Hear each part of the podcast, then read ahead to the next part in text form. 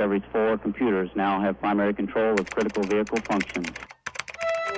Podcar, un podcast che parla di tecnologia che mi accompagna nel tragitto casa-lavoro, lavoro-casa.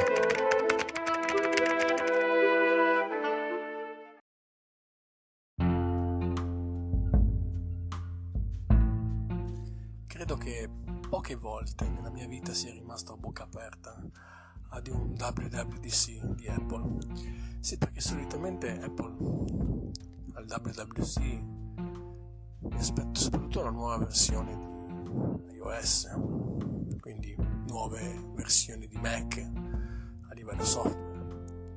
Quest'anno invece sono rimasto basito non per la novità, peraltro molto costosa, che però ne parlerò magari più avanti, ma per la ferraglia che hanno presentato. Allora, che il Mac Pro a me non piaccia e non mi sia mai piaciuto in generale è dato di fatto, tranne l'ultima versione, che appunto il cestino a me piaceva, era molto di design, ma quest'anno proprio secondo me non ci sono. Partiamo dal principio che non vi sto raccontando la storia della volpe dell'uva, cioè che è talmente costosa che allora è giusto parlarne male, no? E non è mia intenzione assolutamente di denigrare la parte hardware, anche perché non è uscito nessun benchmark in questo momento, a parte le caratteristiche tecniche. Stavo qui dicendo che sembra una grattugia per il formaggio grana. Sono sempre stato abituato a vedere nei prodotti Apple il bello con la P maiuscola e al di sopra di qualsiasi altro concorrente, ma questa cosa che è stata partorita per me non si può proprio guardare. Hanno licenziato tutti i designer che hanno prodotto i vari MacBook e quella meraviglia dell'iPad Pro 2018. Spero vivamente che il nuovo iPhone non sia neanche quella cosa che sto girando in rete. Come dicevo, non voglio parlare delle caratteristiche tecniche perché stiamo parlando di componenti di ultimo grido e quindi costosi, e quindi di un MacBook che è adatto assolutamente a persone che se lo possono permettere ma che ne hanno una vera necessità. Stiamo parlando comunque di $5.999 per un PC fantastico, performante quanto si vuole, e come modello base, cioè un PC che all'interno ha un hard disk a stato solido da 256 giga, che forse neanche un giorno ti dura con tutti i lavori che dovrebbero esserci all'interno di questo Mac. Dicevo che devi proprio essere un professionista del settore per poterti permettere e sognare una macchina del genere.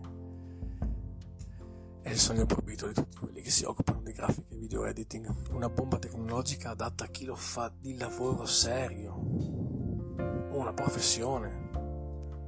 Oppure credo che diventerà il giocattolo costoso di chi ha i big money. Dimenticavo, correlato, hanno presentato una figata di monitor soprattutto 6K 32 pollici dal nome tecnico Pro Display XDR con LCD retina display con 1000 ingressi eccetera, e tutta una modica cifra di $4.999. Che dire, $11.000 come base. Ah no, dimenticavo, $999 per il supporto del monitor e $179 per la piastra per agganciarlo al supporto. E questa è la versione base. Per la configurazione massima parliamo di oltre $36.000. Questa volta credo che, a prescindere, un Apple fan ci sia rimasto tipo Jim Carrey in The Mask. Comunque non è per... è talmente un prodotto di nicchia che credo che possiamo star qui a ridere e pensare, ma non è un prodotto per tutti, ed è per questo che Apple ha deciso di riprendersi il mercato dei professionisti. Lasciato un po' così e così, per noi, se c'è bisogno di una macchina del genere, c'è sempre l'iMac Pro, quello 4K, 5K, nero, bellissimo, non questo tipo di prodotto.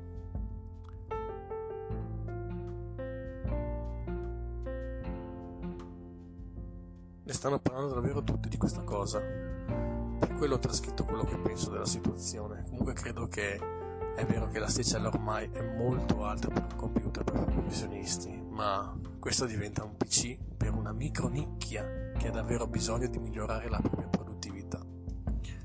Per fortuna che al WWDC hanno presentato tutta la parte software con una bella novità, un sistema operativo dedicato a tutti, tutto ad iPad. Finalmente direi, è dal 2010 che iPad è sempre stato l'iPhone grande, con lo stesso sistema operativo e le stesse funzionalità di un iPhone. Alcune applicazioni erano scritte per iPhone e rimanevano piccole. Ad iOS 13, il sistema operativo nuovo dedicato agli iPhone, è stato aggiunto l'iPadOS, sistema dedicato totalmente alla tavoletta magica della mela morsicata. Cosa cambia? Beh, insomma, direi proprio tutto.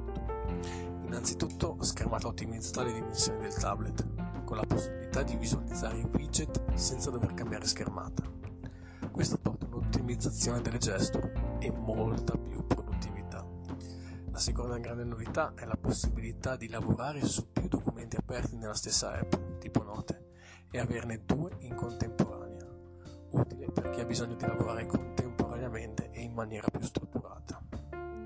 Hanno velocizzato ancora di più la sensazione di scrittura con Apple Pencil, passando da 20 millisecondi a 9 millisecondi, adesso non mi ricordo qual è l'esatta tecnicismo che hanno migliorato, e comunque rendendo sempre migliore la sensazione di scrivere su carta e non su vetro. Altra cosa fantastica, finalmente hanno aperto la possibilità di utilizzare hard disk esterni e chiavette e poterle utilizzare come periferiche. Hanno aggiunto la possibilità di archiviare in locale i file elaborati. E altra cosa meravigliosa, poter accedere a cartelle di rete tramite il protocollo SMB. Per me, che a caso dischi di rete e dei NAS, è una manna dal cielo. Aggiunta che sembra più piccolo, ma che secondo me potrebbe trasformare il nostro iPad in un vero strumento di lavoro, è la possibilità di utilizzare Safari come se fosse un Mac e non con la versione mobile. Quindi come se utilizzassimo un iPad con la visione desktop. Ultima cosa, che per tanti potrebbe essere poco, ma secondo me potrebbe essere una vera rivoluzione, è la compatibilità con i mouse, quindi utilizzare una periferica esterna senza dover usare le dita o l'Apple Pencil. Ci sono tante altre migliorie, ma aspetto di provarle perché voglio installare una versione beta sul mio iPad.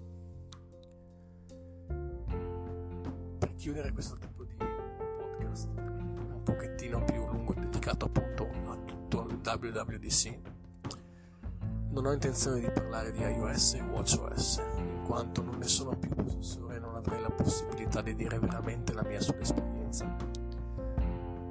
Cosa dire? Sono molto eccitato nel provare la beta che installerò nei prossimi giorni, però quando un po' più di ressa sarà tranquillizzata farò sicuramente un altro podcast sulla mia user experience. Intanto vi auguro come sempre buona serata e